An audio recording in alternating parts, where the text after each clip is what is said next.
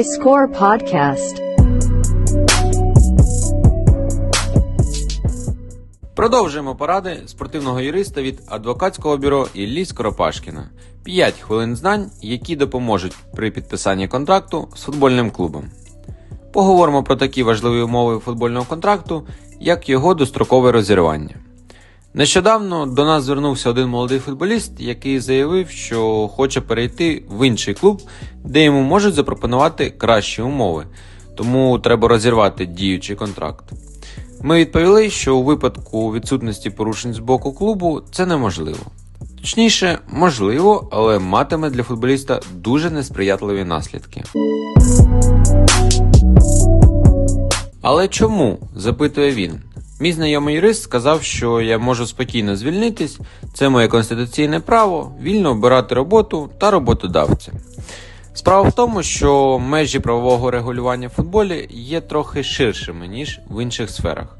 Юристи, які далекі від спортивного права, такий момент не завжди враховують. Якщо ця тема зацікавить наших слухачів, ми обов'язково розглянемо її детальніше. Поки що просто фіксуємо для себе головне. Робота, на яку погодився футболіст-професіонал, уклавши трудовий контракт з клубом на визначений період, має виконуватись ним належним чином протягом всього строку дії такого контракту. За загальним правилом, дострокове розірвання футбольного контракту в односторонньому порядку ні футболістам, ні клубом не допускається. За порушення цього правила передбачені санкції у вигляді сплати винною стороною компенсації, яка може становити доволі значну суму. У той же час існують обґрунтовані причини одностороннього розірвання контракту. Кожна сторона, і футболіст, і клуб може достроково розірвати контракт у випадку грубого порушення його умов іншою стороною. Саме у випадку грубого порушення, а не формального.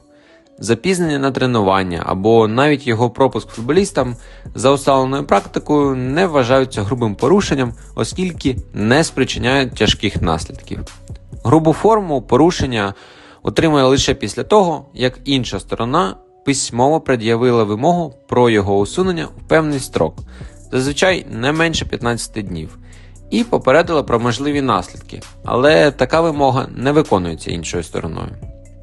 До грубих порушень, які не вимагають попередження, відносяться, наприклад, позитивний результат допінг-проби футболіста, його участь в договірних матчах, негативна публічна оцінка свого клубу. Думаю, вам це нагадує Криштіану Роналду і його відхід від Манчестер Юнайтед. І інші порушення, визначені контактом, які унеможливлюють подальші нормальні трудові відносини між сторонами через їх тяжкі наслідки.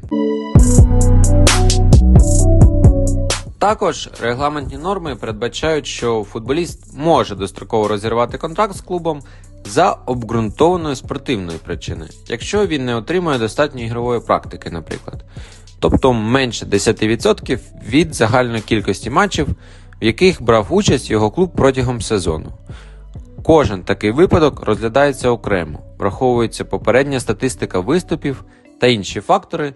Тому молодий гравець навряд чи зможе скористатись цією нормою для розірвання контракту. Далі ми розглянемо випадки, коли сторони при укладанні контракту заздалегідь домовляються про можливість та випадки його дострокового розірвання. Перший приклад. Сторони домовились, що контракт може бути достроково розірваний за ініціативою однієї зі сторін в кожний з наступних трансферних періодів протягом всього строку дії контракту. Для цього одна сторона має письмово повідомити іншу протягом 15 днів після відкриття трансферного періоду. У такому випадку контракт вважається достроково розірваним за згодою сторін. Це один з простих варіантів опції дострокового розірвання. Важливо, що така широка опція вважатиметься дійсною тільки за умови, якщо вона наділяє правом дострокового розірвання обидві сторони. Якщо таке право прописане лише для клубу, можна впевнено стверджувати, що це ставить футболіста в нерівне становище і умова може бути визнана недійсною. Другий приклад. Сторони домовились, що контракт вважається розірваним достроково, якщо протягом строку його дії клуб понижується в класі. У реаліях українського сьогодення не завжди можна напевно сказати, чи понизиться в класі клуб, навіть якщо він зайняв останнє місце в таблиці. Тому можна більше конкретизувати умову таким чином. Контракт вважається розірваним достроково, якщо клуб займе останнє чи передостаннє місце в турнірній таблиці за результатом сезону. Опцію дострокового розірвання можна прив'язати до будь-якої події, що може ймовірно наступити і буде неприйнятною для продовження трудових відносин. Головне, аби розірвання відбулось поза ігровими періодами, не було двозначним і не надавало іншій стороні можливість маніпулювати. Підписання контракту це не просто пуста формальність, тому краще заручитися підтримкою професійного юриста у цій галузі.